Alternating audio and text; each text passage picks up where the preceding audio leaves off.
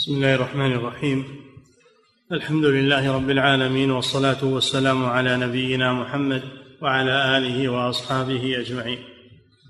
أما بعد قال المؤلف رحمه الله تعالى باب أن أفضل التطوع مثنى مثنى. بسم الله الرحمن الرحيم. الحمد لله رب العالمين. صلى الله وسلم على نبينا محمد. باب أن أفضل التطوع المراد صلاة التطوع. مثنى مثنى يعني يسلم من كل ركعتين. هذا هو الأفضل. ويجوز أن يزيد على الركعتين إلى أربع. وفي الوتر يزيد أيضا. لكن الأفضل أن يكون ركعتين ركعتين وأما الوتر فيكون واحدة. هذا هو السنة التي لا إشكال فيها ولا خلاف فيها. أن صلاة النافلة مثنى مثنى سواء في الليل أو في النهار. وأما الوتر فهو واحدة هذا الأفضل ويجوز أن يكون أكثر من واحدة. كما يأتي. نعم. باب أن أفضل التطوع مثنى مثنى فيه عن ابن عمر وعائشة وأم هانئ وقد سبق. في ذلك عن هؤلاء الصحابة أنه مثنى مثنى. نعم.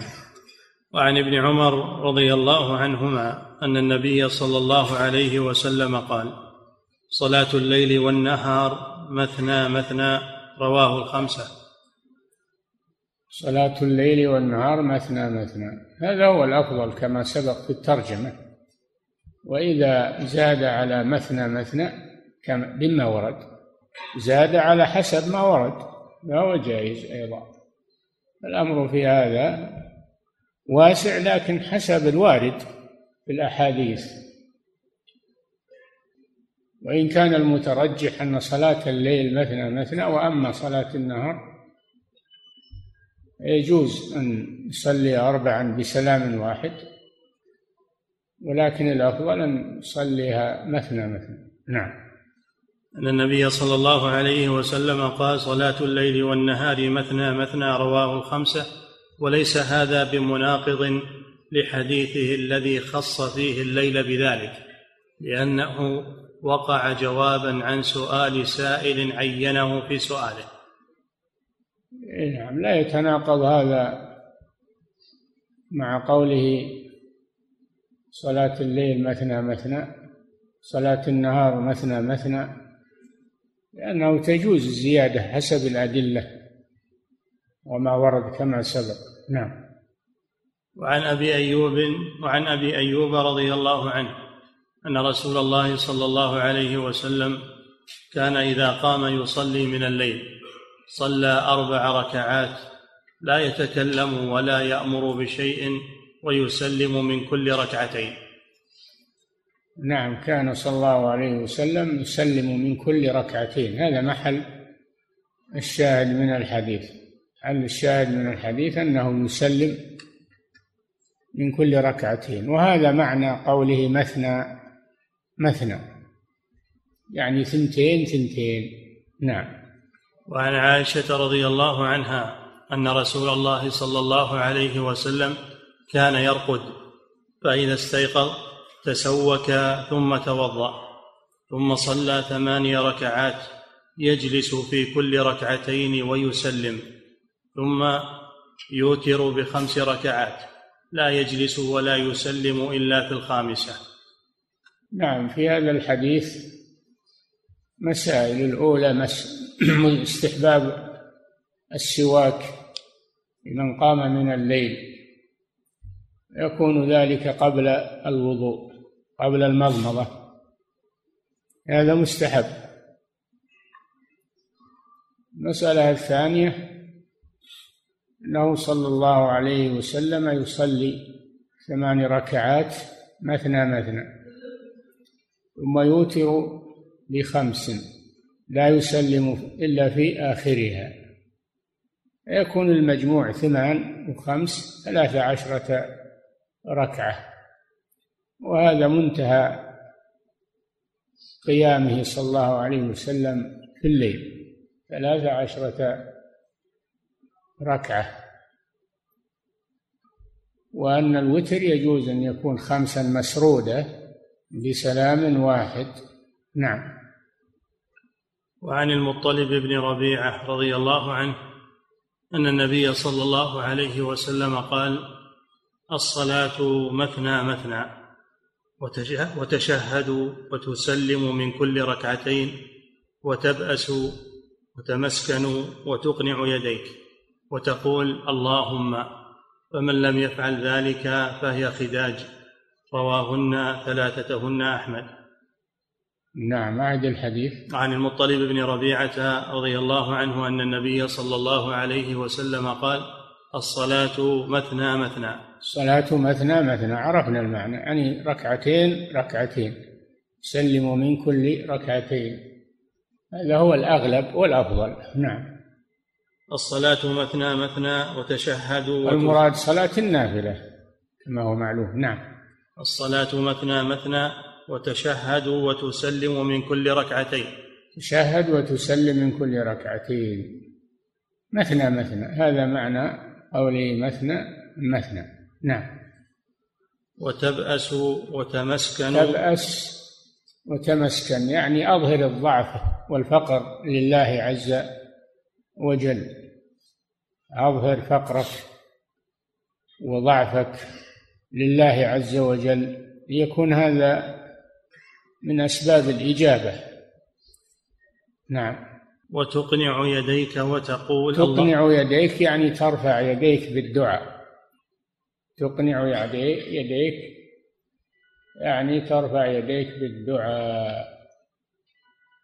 منه قوله تعالى وأطعموا القانع والمعتر. القانع الذي يرفع يديه بالسؤال أو يمد يده بالسؤال. نعم. والمعتر هو الذي لا يسأل لكنه فقير. نعم. وتقنع يديك وتقول اللهم فمن لم يفعل فهذا فيه فيه مشروعية إظهار الضعف لله عز وجل. يا أيها الناس أنتم الفقراء إلى الله والله هو الغني الحميد. إظهار الضعف. بالتمسكن والتبأس وفيه مسألة ثانية وهي مشروعية رفع اليدين في الدعاء لأن هذا من أسباب الإجابة كما في الحديث في الرجل في السفر يمد يديه إلى السماء يا رب يا رب. فيه مد اليدين في الدعاء رفع اليدين. في الدعاء. وهذا وهذا من آداب الدعاء. نعم. وتقنع يديك وتقول اللهم فمن لم يفعل ذلك تقول اللهم اللهم. تنادي الله عز وجل. أصله يا الله. أصل اللهم يا الله. ثم إنها حذفت يا النداء. وعوض عنها الميم في آخر الاسم. اللهم أصله يا الله حذفت ياء النداء عوض عنها الميم. ففيه هذا الحديث أيضا من المسائل الإتيان بهذه اللفظة. اللهم اللهم اغفر لي اللهم ارحمني اللهم ارزقني إلى آخره. نعم. وتقنع يديك وتقول اللهم فمن لم يفعل ذلك فهي خداج. من لم يفعل هذه الأحوال في الدعاء أنها خداج يعني ناقصة. الخداج الناقص.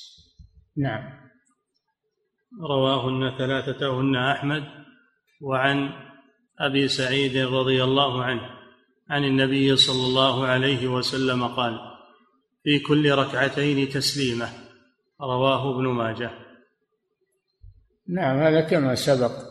صلاة مثنى مثنى. في يعني معنى معنى مثنى مثنى في كل ركعتين تسليمة. نعم. يعني تكاثرت الأحاديث على أن صلاة النافلة مثنى مثنى. هذا هو الأفضل. نعم.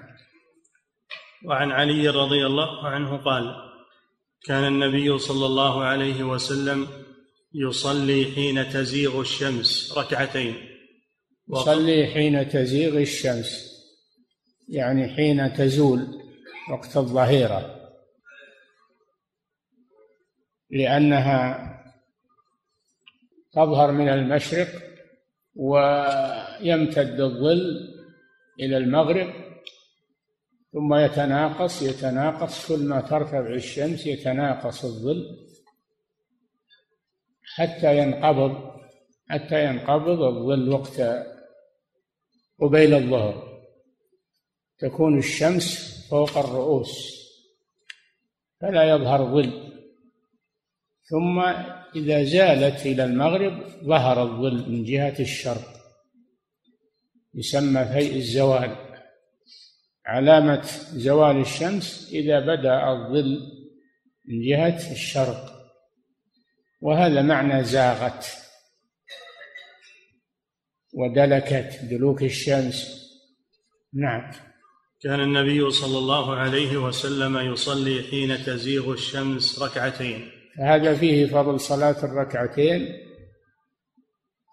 حين تزول الشمس يعني قبل صلاة الظهر. نعم.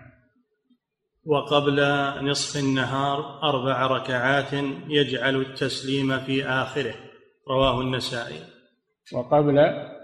وقبل نصف النهار أربع ركعات يجعل يعني صلاة الضحى صلاة الضحى ووقتها يمتد من ارتفاع الشمس إلى أن تساوي أو تحاذي الشمس الرؤوس. وقت الظهيرة كل هذا وقت لصلاة الضحى. أقلها ركعتان وأكثرها ثمان ركعات وما بين ذلك. نعم. وقبل نصف النهار أربع ركعات يجعل التسليم في آخره رواه النسائي. هذا في جواز سرد أربع ركعات بسلام واحد وهذا في النهار. يجوز أن يصلي في النهار أربع ركعات بسلام واحد. نعم.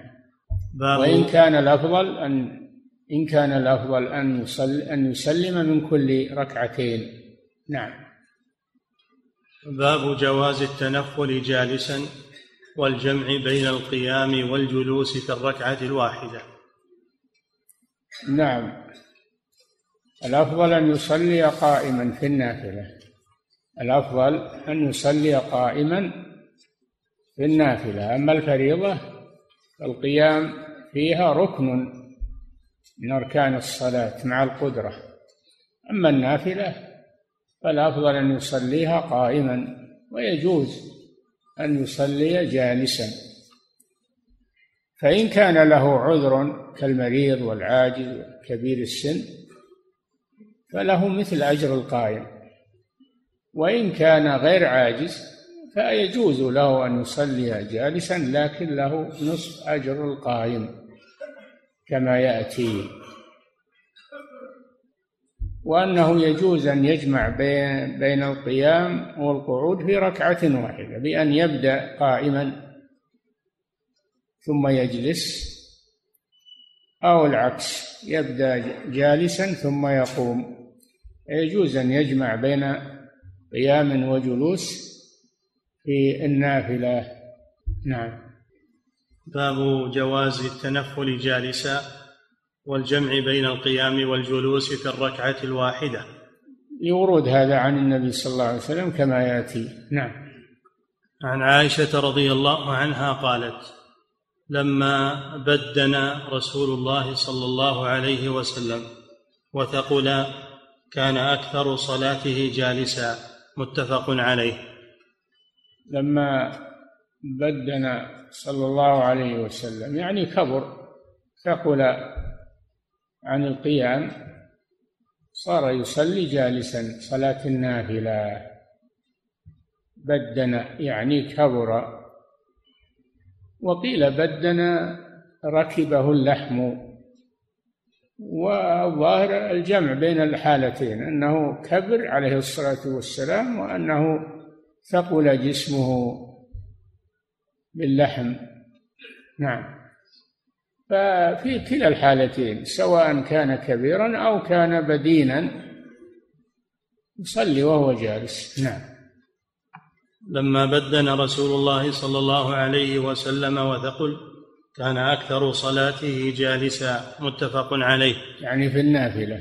نعم. وعن حفصة رضي الله عنها قالت ما رأيت النبي صلى الله عليه وسلم صلى في سبحته قاعدا حتى كان قبل وفاته بعام فكان يصلي في سبحته قاعدا وكان يقرأ بالسورة. فالسبحه هي النافلة. السبحه صلاة النافله وتطلق على الفريضة يقال لها سبحه سبح بحمد ربك قبل طلوع الشمس وقبل الغروب يعني صل صلاة صلاة العصر صلاة الفجر. قبل طلوع الشمس صلاة الفجر. قبل الغروب صلاة العصر. سبح يعني صل. يطلق التسبيح ويراد به الصلاة. تسمى سبحة نعم سواء كانت فريضة أو نافلة. وقولها رضي الله عنها ما رأيت رسول الله صلى الله عليه وسلم صلى جالسا إلا في آخر حياته. هذا حسب ما علمت أخبرت عما رأت ولا يمنع هذا أن يكون غيرها روى أو رأى النبي صلى الله عليه وسلم يصلي جالسا في غير هذه الحالة في النافلة. نعم. حتى كان قبل وعن, وعن وعن حفصة رضي الله عنها قالت ما رأيت النبي صلى الله عليه وسلم صلى في سبحته قاعدا حتى كان قبل وفاته بعام. فكان هذا, هذا حسب ما علمت. ولكن الرسول صلى جالسا من مدة قبل وفاته من مدة. نعم.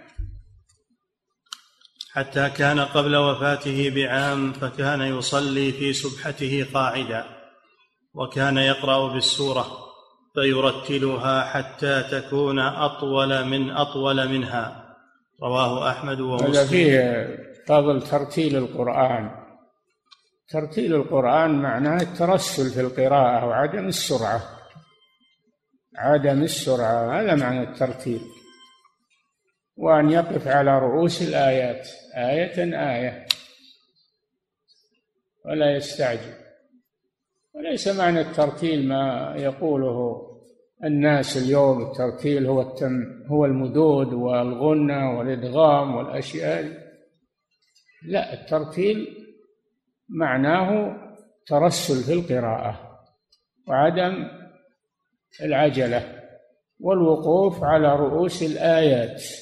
هكذا كان النبي صلى الله عليه وسلم يقرأ. والله جل وعلا أخبر أنه رتل القرآن ترتيلا ورتلناه ترتيلا. يعني أنزلناه متفرقا متتابعا. هذا معنى نزوله مرتلا يعني متفرقا ولم ينزل جملة واحدة.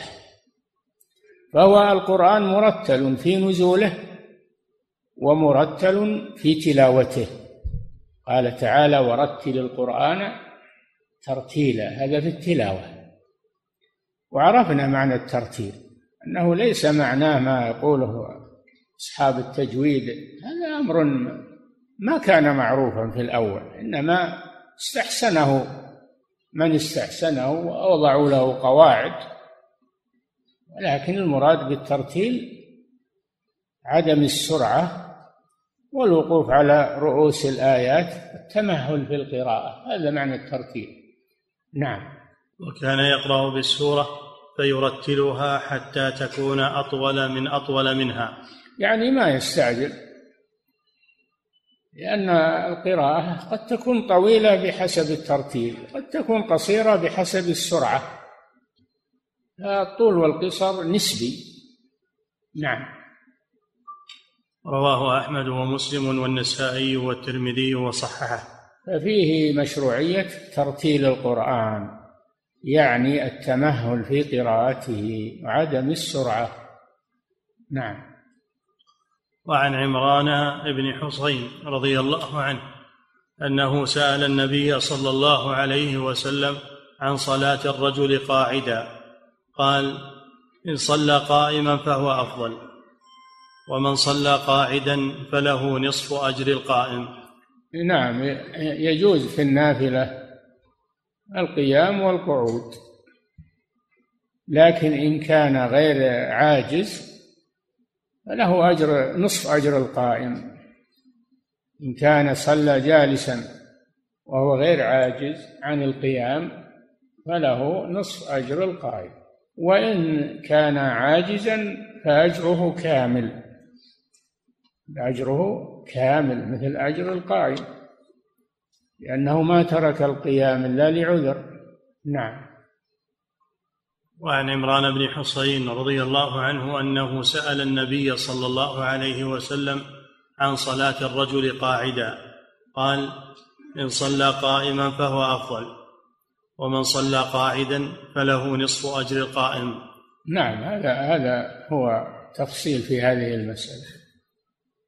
أن القعود في صلاة النافلة إن كان عن عذر فله الأجر كاملا وإن كان عن غير عذر فهو جائز وله نصف أجر القائم. نعم. ومن صلى نائما فله نصف أجر القاعد. رواه الجماعة إلا مسلما. هذه اللفظة مشكلة. هل يجوز للإنسان أن يصلي النافلة مضطجعا من غير عذر؟ الحديث ظاهره يدل على هذا. والعلماء استشكلوا هذه الرواية. له مثل أجر القاعد نصف أجر القاعد. نعم. وعن عائشة رضي الله عنها أن النبي صلى الله عليه وسلم كان يصلي ليلا طويلا قائما وليلا طويلا قاعدا وكان إذا قرأ وهو قائم ركع وسجد وهو قائم وإذا قرأ قاعدا ركع وسجد وهو قاعد. رواه الجماعة إلا البخاري. هذا فيه أنه يجوز أن يصلي قائما وأن يصلي قاعدا سواء في الليلة الواحدة أو في أو في الليالي ليله يصلي قائما والليلة الثانية يصلي قاعدا كل هذا جائز في النافلة صلاة الليل. هذه مسألة. صلى ليلا. نعم. أن النبي صلى الله عليه وسلم كان يصلي ليلا طويلا قائما وليلا طويلا قاعدا وكان إذا قرأ وهو قائم ركع وسجد وهو وفيه قائم. هذه المسألة أنه إذا صلى قائما فإنه يركع وهو قائم. يركع وهو قائم. ثم يسجد وهو جالس. وإذا صلى قاعدا ركع وهو قاعد وسجد وهو قاعد. نعم. وكان إذا قرأ وهو قائم ركع وسجد وهو قائم وإذا قرأ قاعدا ركع وسجد وهو قاعد. نعم. رواه الجماعة إلا البخاري. نعم. وعن عائشة رضي الله عنها أيضا أنها لم تر النبي صلى الله عليه وسلم يصلي صلاة الليل قاعدا قط حتى أسن وكان يقرأ قاعدا حتى إذا أراد أن يركع قام فقرأ نحوا من ثلاثين أو أربعين آية. هذا فيه الجمع بين القيام والقعود في ركعة واحدة. له أن يقرأ وهو جالس ثم يقوم ويقرأ ويركع. وله أن يركع ويسجد وهو جالس. الأمر واسع في هذا. نعم. وعن عائشة رضي الله عنها أيضا أنها لم ترى النبي صلى الله عليه وسلم يصلي صلاة الليل قاعدا قط حتى أسن. هذا مثل تقريبا مثل حديث حفصة ولكن هذا لا يمنع أن يكون غيرها. رأى النبي صلى الله عليه وسلم يصلي قاعدا قبل أن يسن وقبل أن يكبر. نعم وأن الأمر على السعة. نعم. وكان يقرأ قاعدا حتى إذا أراد أن يركع قام. فقرأ. هذا هذا فيه ما, ما ذكرنا أنه يجوز أن يجمع في الركعة الواحدة بين القعود والقيام. نعم. وكان يقرأ قاعدا حتى إذا أراد أن يركع قام فقرأ نحوا من ثلاثين أو أربعين آية ثم ركع. نعم. رواه الجماعة وزادوا إلا ابن ماجه ثم يفعل في الركعة الثانية كذلك. نعم. أنه إلى في رواية الجماعة غير ابن ماجه أنه في الركعتين. يجمع بين قيام وقعود في الركعتين. نعم. وعن عائشة رضي الله عنها قالت رأيت النبي صلى الله عليه وسلم يصلي متربعا. رواه الدار قطني. إذا صلى جالسا فكيف يجلس؟ هل يجلس مفترشا أو يجلس متربعا؟ يعني يجعل نفسه أربعا. يجلس على مقعدته ويخالف بين رجليه. هذا معنى التربع. يجلس على مقعدته ويخالف بين رجليه. يجوز هذا لمن صلى قاعدا سواء لعذر أو لغير عذر أن يكون متربعا في محل القيام في محل القيام وأن يكون مفترشا. الأمر واسع. في هذا. نعم. باب النهي عن التطوع بعد الإقامة. نعم. تطوع عند الإقامة إقامة الصلاة الفريضة. ينتهي التطوع عند الإقامة لصلاة الفريضة فلا يتنفل إذا أقيمت الصلاة بل يدخل مع الإمام في الفريضة. نعم. باب النهي عن التطوع بعد الإقامة. نعم. عن أبي هريرة رضي الله عنه أن النبي صلى الله عليه وسلم قال إذا أقيمت الصلاة فلا صلاة إلا المكتوبة رواه الجماعة إلا البخاري وفي رواية لأحمد إلا التي أقيمت نعم. إذا أقيمت الصلاة فلا صلاة. هذا نفي. نفي. هل هو نفي للصحة ولا نفي للأفضلية؟ هذا نفي للصحة. فلا صلاة إلا المكتوبة. دل هذا على أنه لا يدخل في نافلة بعد إقامة الصلاة. وهذا عام في راتبة الفجر وغيرها. إذا جئت تصلي الفجر وأقيمت الصلاة أدخل مع معهم وأخر راتبة الفجر إلى ما بعد الصلاة أو إلى الضحى. هذا عموم الحديث. إذا أقيمت الصلاة فلا صلاة هذا عام. راتبة الفجر وغيرها. إلا المكتوبة أو إلا التي أقيمت. الصلاة التي أقيمت سواء فجر ظهر عصر مغرب عشاء ما في صلاة إلا المكتوبة. نعم. وعن عبد الله بن مالك بن بحينة رضي الله عنه أن رسول الله صلى الله عليه وسلم رأى رجلا وقد أقيمت الصلاة يصلي ركعتين. فلما انصرف رسول الله صلى الله عليه وسلم لاث به الناس فقال له رسول الله صلى لاث به الناس يعني اختلطوا فيه اختلطوا في هذا الرجل. نعم. فلما انصرف رسول الله صلى الله عليه وسلم لاث به الناس فقال له رسول الله صلى الله عليه وسلم الصبح أربعة الصبح أربعة متفق عليه. ينكر عليه. الرسول قال الصبح أربعا يعني هل صلاة الصبح أربع؟ هذا من باب الإنكار فدل على أنه لا يصلي بعد الإقامة بل يقتصر على الفريضة. وهذا الحديث في صلاة الفجر ومثلها غيرها من الفرائض. إذا أقيمت فإنه لا يتنفل ولا يقول أنا ما صليت الراتبة القبلية لا ليس له ذلك. نعم. باب الأوقات المنهي عن الصلاة فيها.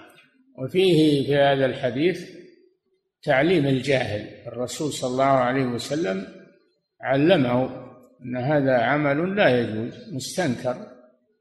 أن يصلي بعد إقامة أن يصلي نافلة بعد إقامة الفريضة.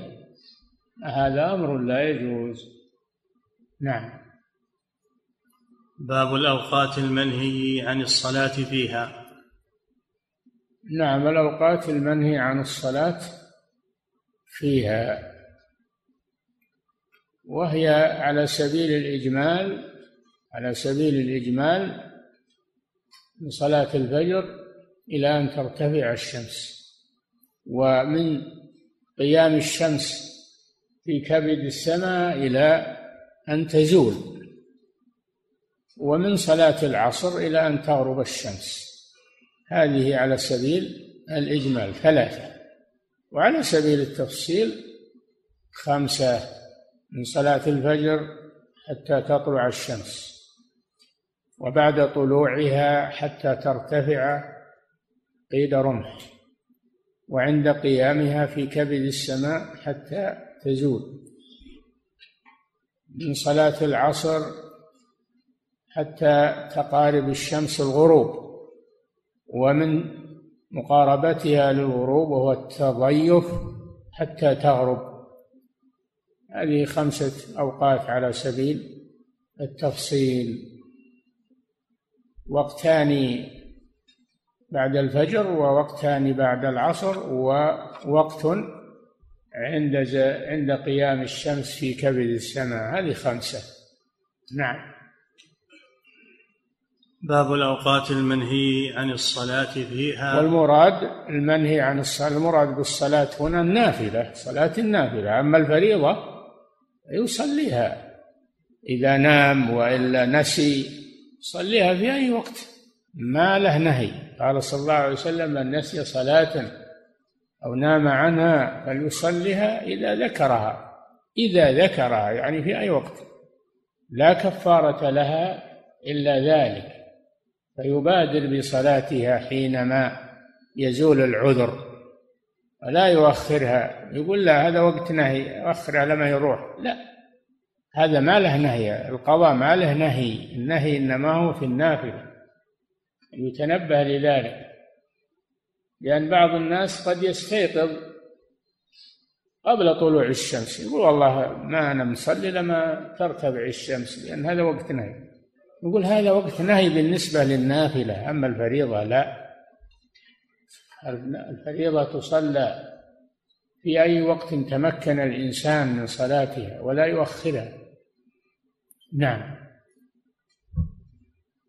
عن أبي سعيد رضي الله عنه أن النبي صلى الله عليه وسلم قال لا صلاة بعد صلاة العصر حتى تغرب الشمس. ولا نعم. صلاة بعد صلاة الفجر حتى تطلع الشمس. متفق نعم. عليه. نعم. وفي لفظ لا صلاة بعد صلاتين بعد الفجر حتى تطلع الشمس وبعد العصر حتى تغرب. رواه أحمد والبخاري. وعن عرفنا أوقات النهي إجمالا وتفصيلا.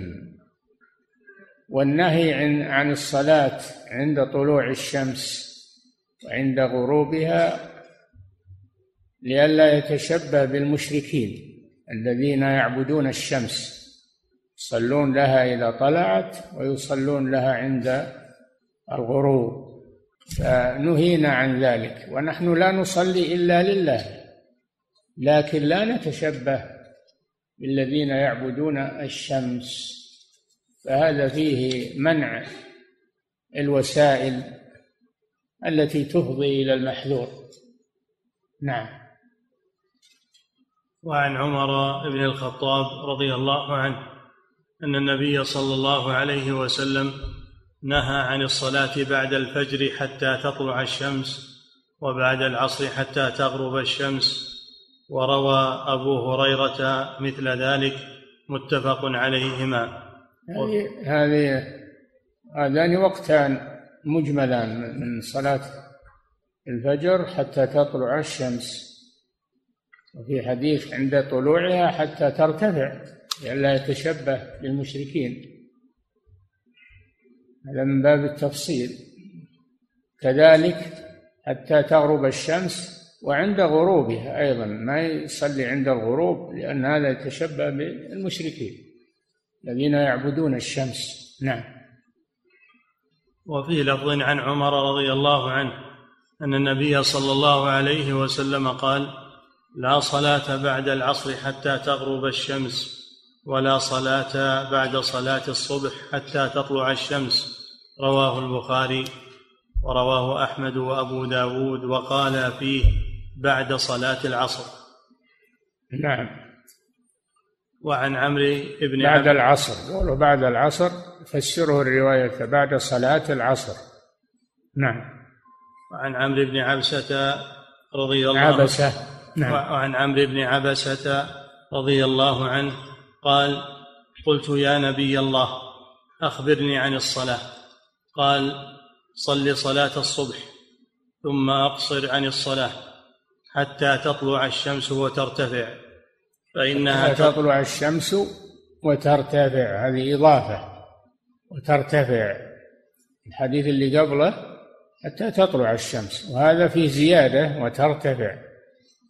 هو بلا من طلعت يصلي لا حتى ترتفع. قالوا ترتفع قيد رمح. نعم. لئلا يتشبه بالمشركين. نعم. حتى تطلع الشمس وترتفع. فإنها تطلع حين تطلع بين قرني شيطان وحين نعم وحينئذ وحينئذ يسجد لها الكفار. نعم. هذا هذه العلة في كونه ما يصلي عند طلوع الشمس لأنها تطلع بين قرني شيطان ويسجد حينئذ لها الكفار. فهذا من باب سد الذرائع يعني التشبه بالكفار. نعم. ثم صل فإن الصلاة مشهودة محظورة حتى يستقل الظل بالرمح. الصلاة مشهودة يعني تشهدها وتحضرها الملائكة. نعم محظورة تحضرها. نعم. ثم صل فإن الصلاة مشهودة محظورة حتى يستقل الظل بالرمح. حتى يستقل الظل بالرمح يعني يتقلص الظل ولا يصير للرمح. ظل لا من جهة الشرق ولا من جهة الغرب. وهذا وقت قيامها في كبد السماء فوق الرؤوس. وهذا جاء تعليل بأنه تسجر فيه جهنم فلا يصلى فيه. نعم. حتى يستقل الظل بالرمح ثم أقصر عن الصلاة فإنها حينئذ تسجر جهنم.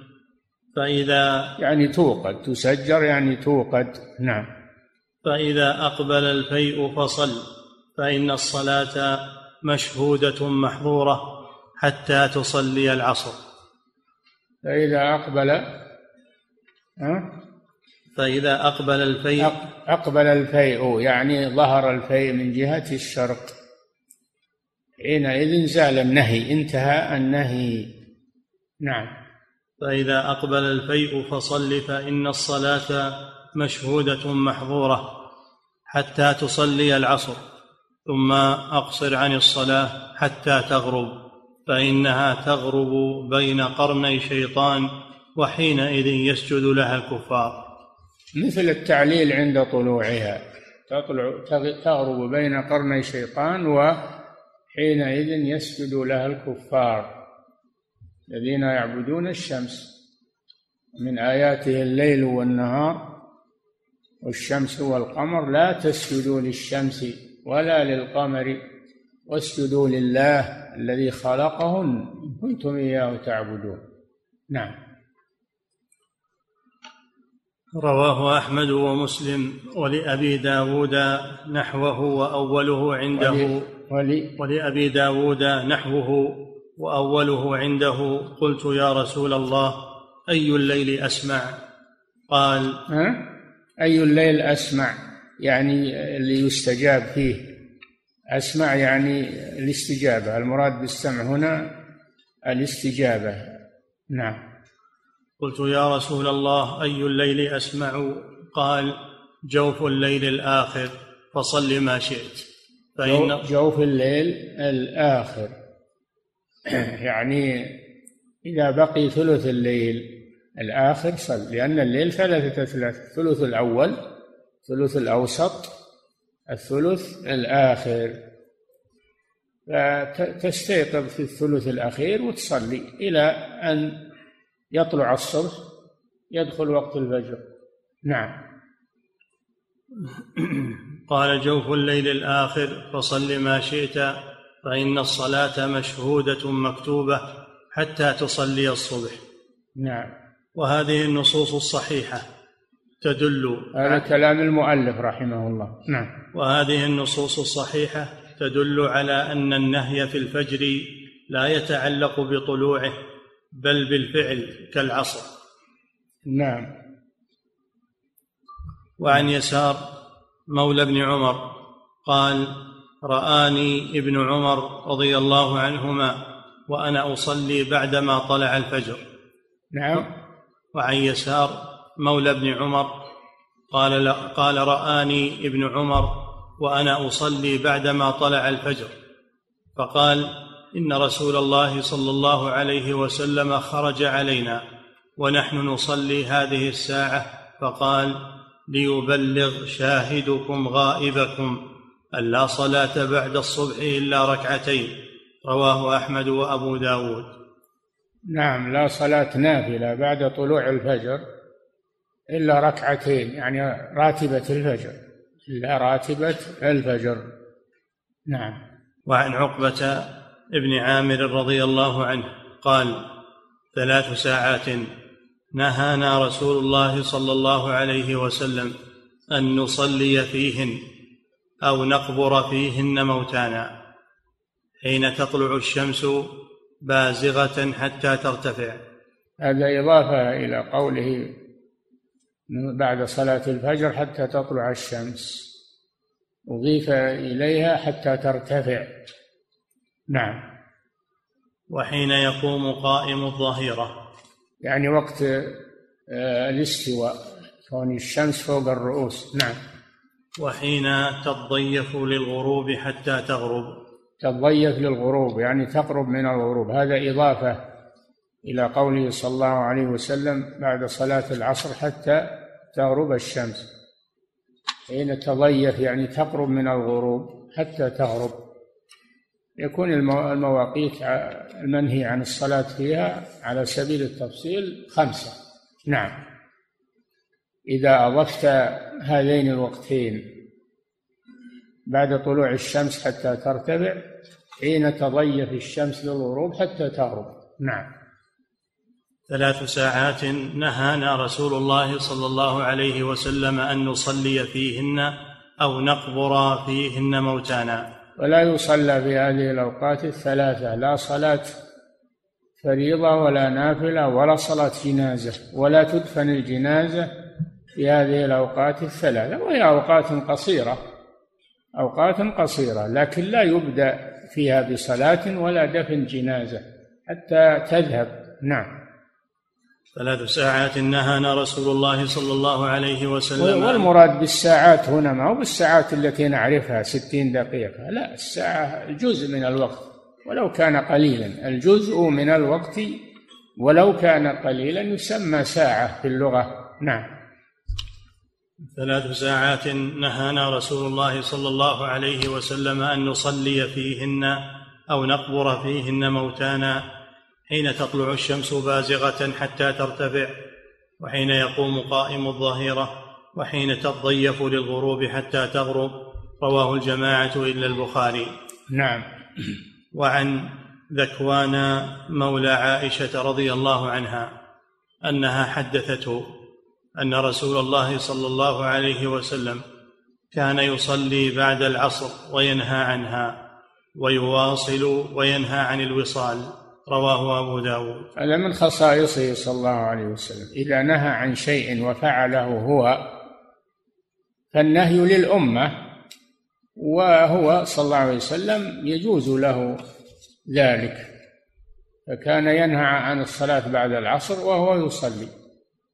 وينهى عن الوصال في الصيام وهو يواصل. هذا من خصائصه صلى الله عليه وسلم.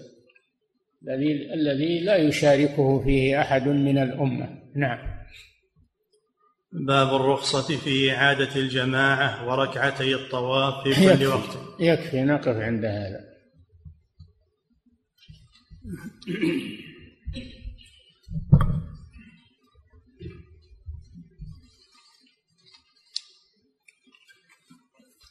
فضيلة الشيخ وفقكم الله في الحديث الوارد عن النبي صلى الله عليه وسلم أنه قال الصلاة مثنى مثنى وتشهد وتسلم من كل ركعتين وتقنع يديك وتقول اللهم.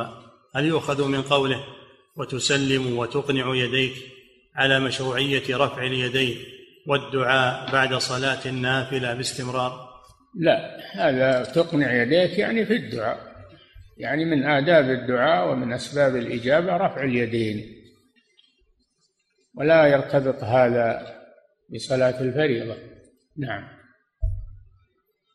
فضيلة الشيخ وفقكم الله يقول هل مد اليدين بالدعاء وقول اللهم يكون في التشهد ويكون ركنا؟ لا لا. التشهد ما ترفع فيه اليدان. ما ورد هذا. ما ورد أنهم يرفعون أيديهم. هذا في الدعاء. خارج الصلاة. خارج الصلاة. نعم. فضيلة الشيخ وفقكم الله. يقول ما النصيحة لمن يترك قيام الليل في البيت ويصلي دائما صلاة الليل في المسجد؟ النصيحة أنه يصلي في البيت كما أمر النبي صلى الله عليه وسلم الصحابة. قال صلوا في بيوتكم يعني النافلة قيام الليل فإن أفضل صلاة المرء في بيته إلا المكتوبة يعني الفريضة. فالنوافل الأفضل أن تصلى في البيوت. وليكون للبيت حظ من صلاته وذكر الله فيه ولا يكون مهجورا. نعم. فضيلة الشيخ وفقكم الله. بقوله صلى الله عليه وسلم صلاة الليل مثنى مثنى. مثنى الثانية هل إعرابها توكيد للأولى؟ أي نعم مثنى مثنى توكيد. نعم يعني ثنتين ثنتين. نعم. فضيلة الشيخ وفقكم الله يقول هل ثبت عن النبي صلى الله عليه وسلم ركعتان عند شروق الشمس؟ نعم. هل ثبت عن النبي صلى الله عليه وسلم ركعتان عند شروق الشمس؟ هذا نهى عنه الرسول صلى الله عليه وسلم. الصلاة عند شروق الشمس وهو وقت يسجد لها الكفار فيه وتطلع بين قرني شيطان. نعم.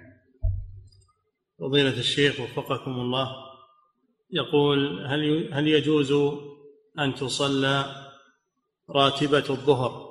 أو رواتب الظهر الأربع بسلام واحد. يجوز هذا يجوز لكن الأفضل أن تكون بسلامين كما تقدم لكم. نعم. فضيلة الشيخ وفقكم الله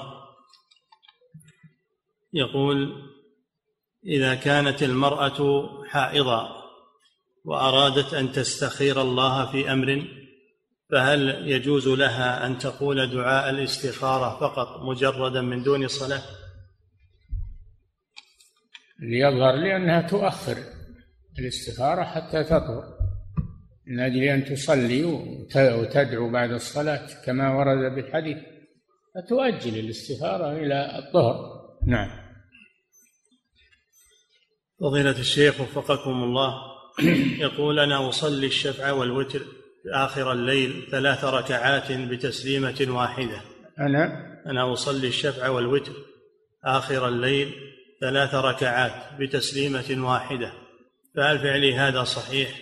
هذا يجوز ولكن لا تجعلها مثل صلاة المغرب تجلس في وسطها. جاء النهي عن هذا. تسردها بدون جلوس ثلاث ركعات بدون جلوس بينها. يجوز هذا. نعم. فضيلة الشيخ وفقكم الله. في حديث علي رضي الله عنه في حديث علي رضي الله عنه قال كان النبي صلى الله عليه وسلم يصلي حين تزيغ الشمس ركعتين. يقول قال في نيل الأوطار حين تزيغ الشمس فيه جواز الصلاة عند الزوال. فهل هذا يعني يعني بعد الزوال عند الزوال يعني بعد الزوال. لأنها إذا زالت انتهى وقت النهي. نعم. فضيلة الشيخ وفقكم الله يقول صليت نافلة ونسيت التشهد وقمت إلى ركعة ثالثة. صليت. صليت نافلة فنسيت التشهد وقمت إلى ركعة ثالثة وكنت أنوي أن أصلي ركعتين ركعتين فماذا علي؟ تخير بين أنك تجلس تسجد للسهو أو تكمل أربعا أو تكمل أربعا وتجلس في آخرها تخير بين هذا وهذا. في النهار. أما في الليل لا. إذا قمت إلى ثالثة يجب الجلوس. قوله صلى الله عليه وسلم صلاة الليل مثنى مثنى. فتجلس وتسجد للسهو. نعم. فضيلة الشيخ وفقكم الله. يقول من تنفل بأربع ركعات من تنفل بأربع ركعات هل يتشهد في كل ركعتين أم لا يتشهد إلا في الرابعة؟ في آخرها يشاهد في آخرها لا يشبهها بصلاة الظهر أو العصر. نعم. فضيلة الشيخ وفقكم الله يقول بالنسبة للتجويد فهل كان النبي صلى الله عليه وسلم وصحابته يقومون بالقراءة بما يسمى بالتجويد المعروف؟ التجويد يا إخوان هو السلامة من اللحن أن يقرأ القرآن على الوجه الصحيح في اللغة العربية. فلا ينصب المخفوض ولا يرفع المجرور ولا بالإعراب يقرأ بالإعراب اللغوي. هذا هو التجويد. وأما ما يسمون بقواعد التجويد هذه مكملات يراها بعضهم والبعض لا يراها. ترى في ناس ما يرون التجويد هذا المصطلح عليه. ما يرونه يقولون إنه أمر محدث. والأصل السعة في هذا لأن هذا من تحسين القراءة ولكن لا يبالغ فيه. مبالغة ممنوعة لا يبالغ في التجويد إنما يتوسط خير الأمور أوسطها. فهو مثل الملح مع الطعام إذا زاد خرب الطعام وإذا صار بمقدار فإنه يسوغ الطعام.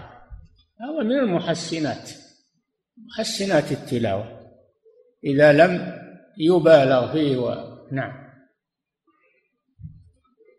فضيلة الشيخ وفقكم الله.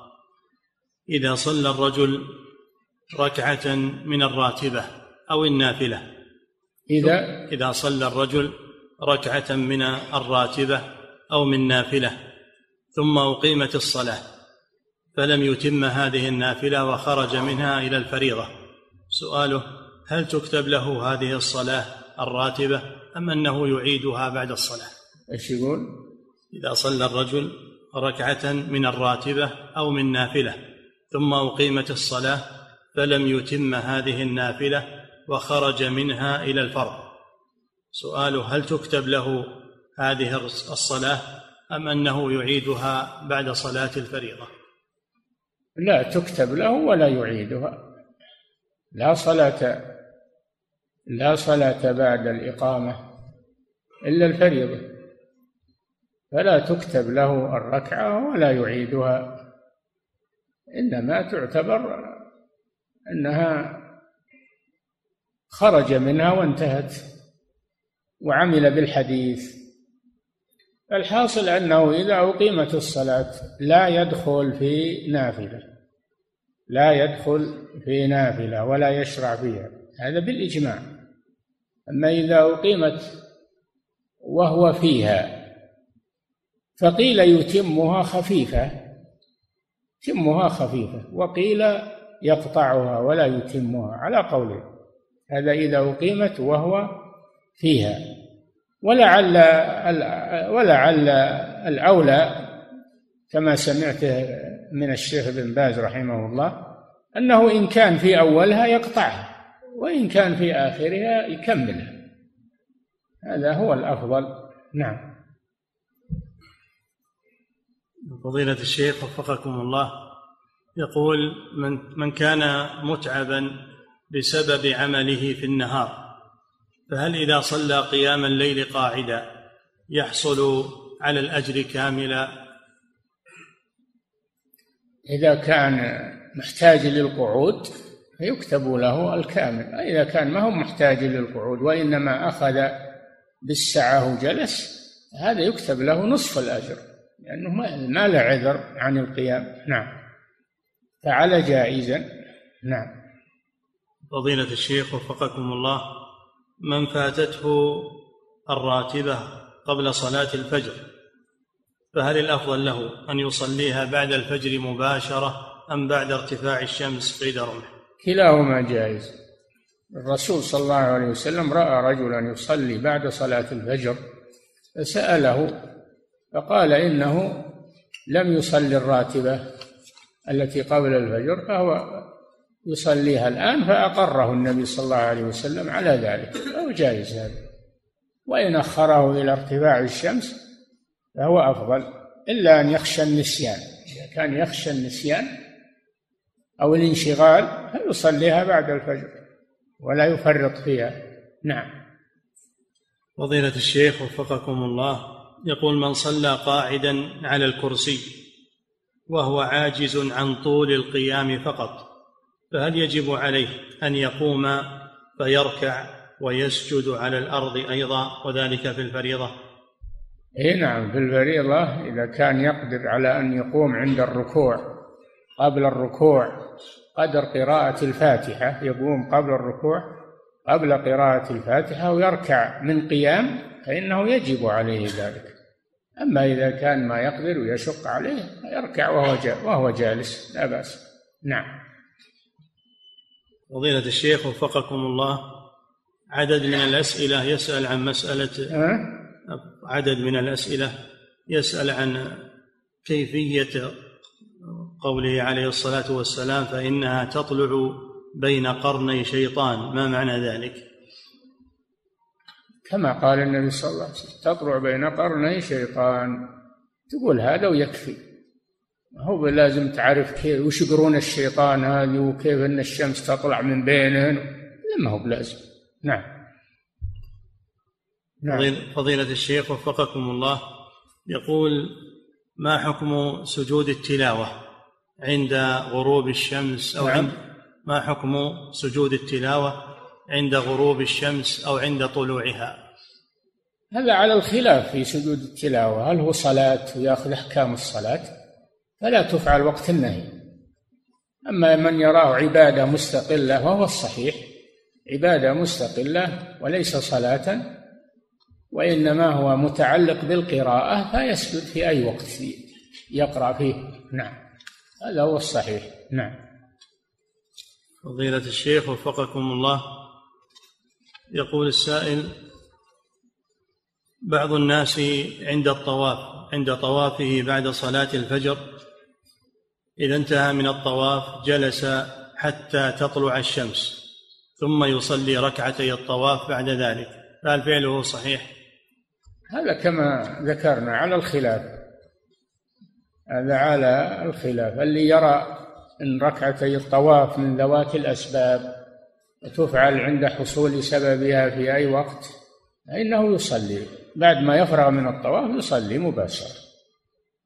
ومن يرى أنها ليست من ذوات الأسباب فيؤجلها إلى ما بعد ارتفاع الشمس. نعم. فضيلة الشيخ وفقكم الله. يقول في قول يعني النبي من رأى أن ذوات الأسباب ما تفعل وقت النهي يؤجلها. لأنه مختلفين. هل ذوات الأسباب تصلى ولو في وقت النهي عند حصول أسبابها أو أنها لا تصلى للنهي؟ بعضهم عمم النهي عن الصلاة في هذه الأوقات وبعضهم عمم الأمر عند فعل السبب. يعني هذا من عند الأصوليين من تعارض العمومين عموم النهي وعموم الأمر. فمن قدم الأمر منع. ومن قدم من قدم الأمر فإنه يرى الصلاة ومن قدم النهي فإنه يرى المنع. مسألة اجتهادية. نعم. فضيلة الشيخ وفقكم الله في قول النبي صلى الله عليه وسلم جوف الليل الآخر فصل ما شئت. أليس فيه رد على من يقول إننا لا نزيد في صلاة الليل؟ على إحدى عشرة ركعة لا في رمضان ولا في غيره. إلا فيه رد. الرسول ما حدد ما حدد صلاة الليل. أمر ورغب في قيام الليل ولم يحدد عليه الصلاة والسلام. فكيف نحدد والرسول ما حدد؟ أما هو صلى الله عليه وسلم نعم كان يصلي إحدى عشرة ركعة أو ثلاثة عشرة ركعة ولا يزيد على هذا. وهذا خاص به صلى الله عليه وسلم.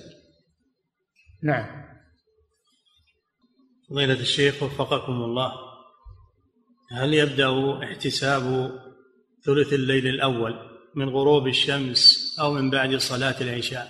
لا من غروب الشمس. الليل يبدأ بغروب الشمس وينتهي بطلوع الشمس عند الفلكيين. أما في الشرع فالليل يبدأ من غروب الشمس وينتهي بطلوع الفجر. الليل الحسابي والليل الشرعي. الليل الحسابي من غروب الشمس إلى طلوع الشمس. أما الليل الشرعي فهو من غروب الشمس إلى طلوع الفجر. نعم. فضيلة الشيخ وفقكم الله إذا صلى الإنسان متربعا فهل يضع يديه على ركبتيه أم على صدره؟ على صدره مثل القيام. ورأيت الشيخ ابن باز رحمه الله في آخر حياته يفعل هذا يتربع ويضع يديه على صدره. نعم. حال القيام يعني في في محل القيام. نعم. فضيلة الشيخ وفقكم الله يقول السائل أنا صوتي في تلاوة القرآن صوت حسن ولست إماما. ولكن يطلب مني أن أصلي في رمضان بالناس في التراويح ولا أشترط عليهم أجرا ولكن في نهاية رمضان يعطونني مبلغ أربعين ألف. يقول ما حكم أخذي لهذا المال واستمراري على هذا الأمر؟ يجوز لك أخذه؟ يجوز لك أخذه. ما دام ما شرطت عليهم وهم دفعوه إليك يجوز لك أخذه. وإذا تركته واحتسبت الأجر هذا أفضل. ما في شك. نعم. فضيلة الشيخ وفقكم الله يقول طالب علم له جهود في الدعوة ويقوم الليل إلا أنه لا يصلي بعض الصلوات المكتوبة في جماعة لأنه ينام وربما يوقظ من غرفة فيتحول إلى أخرى. ولا يصلي مع الجماعة ويقول لنا بأنه معذور لأنه حتى لا يقول في صلاته ما لا يرضي الله فما حكم مثل هذا الأمر؟ ربما أنه مريض ويغلبه النوم النوم ثقيل ويغلبه هو معذور. أما إذا كان يؤثر النوم على صلاة الجماعة هذا ما يجوز حرام عليه. إذا كان يؤثر النوم على صلاة الجماعة هذا حرام عليه. أما إذا كان النوم يغلبه أو فيه نوع مرض لا يستطيع يصلي إلا بعد ما يأخذ قسطة من النوم هذا معذور. نعم. فضيلة الشيخ وفقكم الله يقول ما حكم الوصال في الصيام؟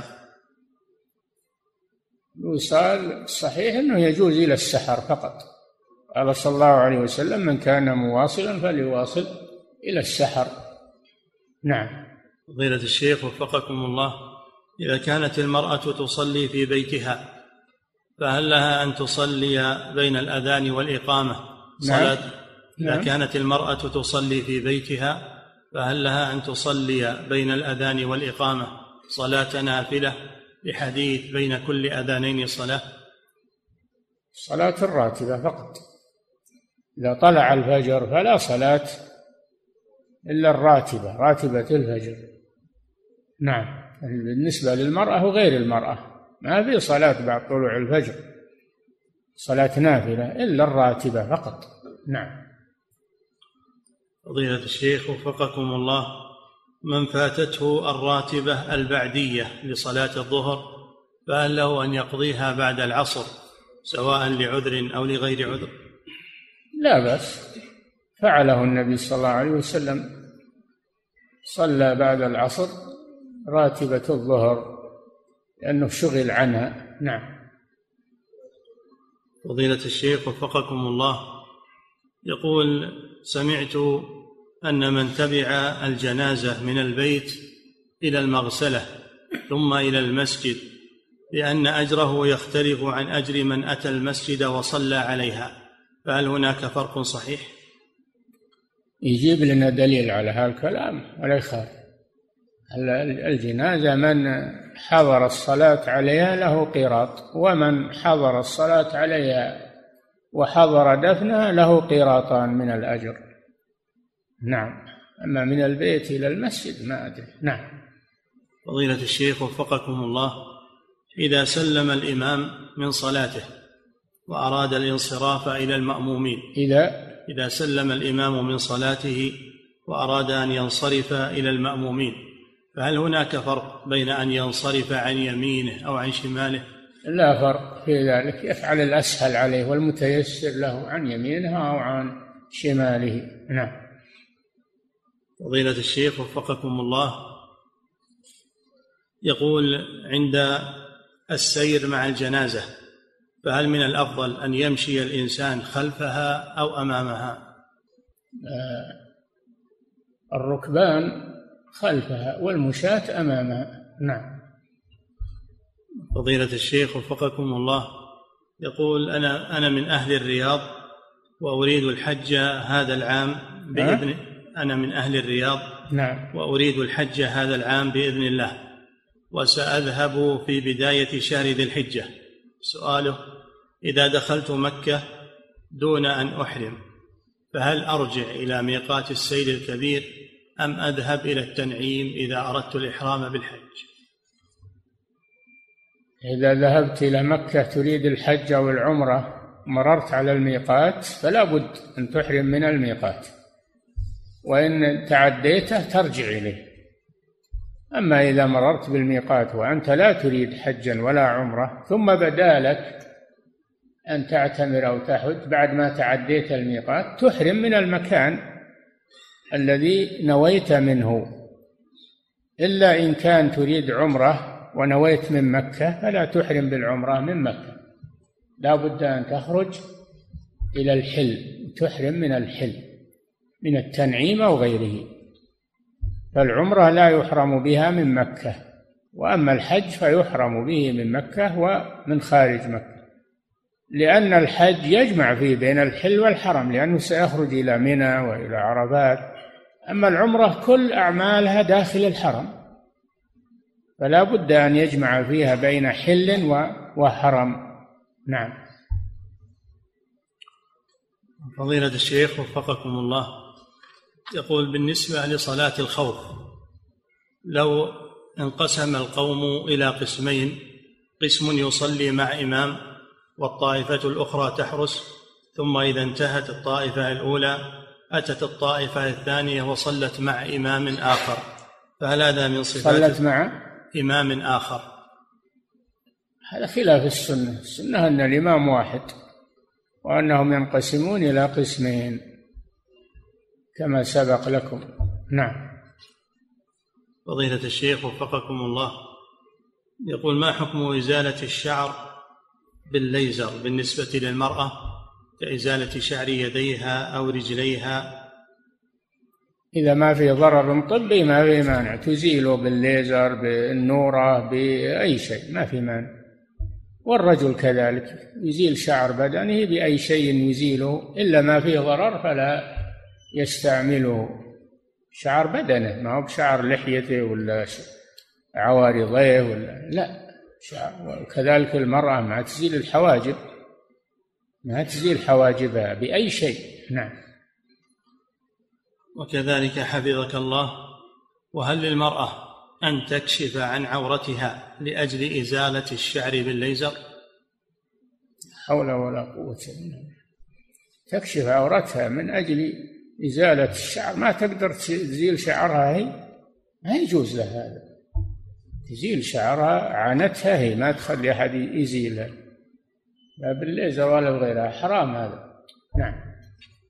فضيلة الشيخ وفقكم الله يقول ما حكم تسمية الولد باسم صخر؟ لا بأس لكن الأفضل يختار الاسم الحسن. خير الأسماء عبد الله وعبد الرحمن. يختار الاسم الحسن وأحسنه المعبد لله عز وجل. حسن الاسم. وإذا سمى صخر أو مرة أو علقمة أو لا بأس بذلك. لكنه يقولون يكره لأنه ما هو بحسن هذا. نعم. فضيلة الشيخ وفقكم الله. يقول السائل إن أباه وجده وعمته لديهم خرافات ويتعاملون مع الجن. يقول ما كيفية التعامل الشرعي معهم؟ التعامل بالنصيحة ونهيهم عن هذا بيان أن هذا الشرك ولا يجوز. فإن قبلوا فالحمد لله وإن لم يقبلوا فأنت تعتزلهم ولا تحبهم. وإن احتاجوا إلى برك وإحسانك أحسن إليهم لكن مع مع كراهتهم وكراهة ما هم عليه. نعم. فضيلة الشيخ وفقكم الله يقول السائل إن زوجته حامل ويريد أن يطلقها. يقول ما الوقت الشرعي بالنسبة للطلاق؟ الحامل يجوز تطليقها ما في محذور تطليقها. من استبان حملها يطلقها لأن ما في محذور تطليقها. وكذلك الطهر الذي لم يجامعها فيه يطلقها. ما في بأس طهر لم يجامعها فيه يطلقها حامل يطلقها بدون تحديد. نعم. فضيلة الشيخ وفقكم الله هذه امرأة من فرنسا تسأل فتقول إنها مصابة بالصلع وليس لها شعر أبدا على رأسها.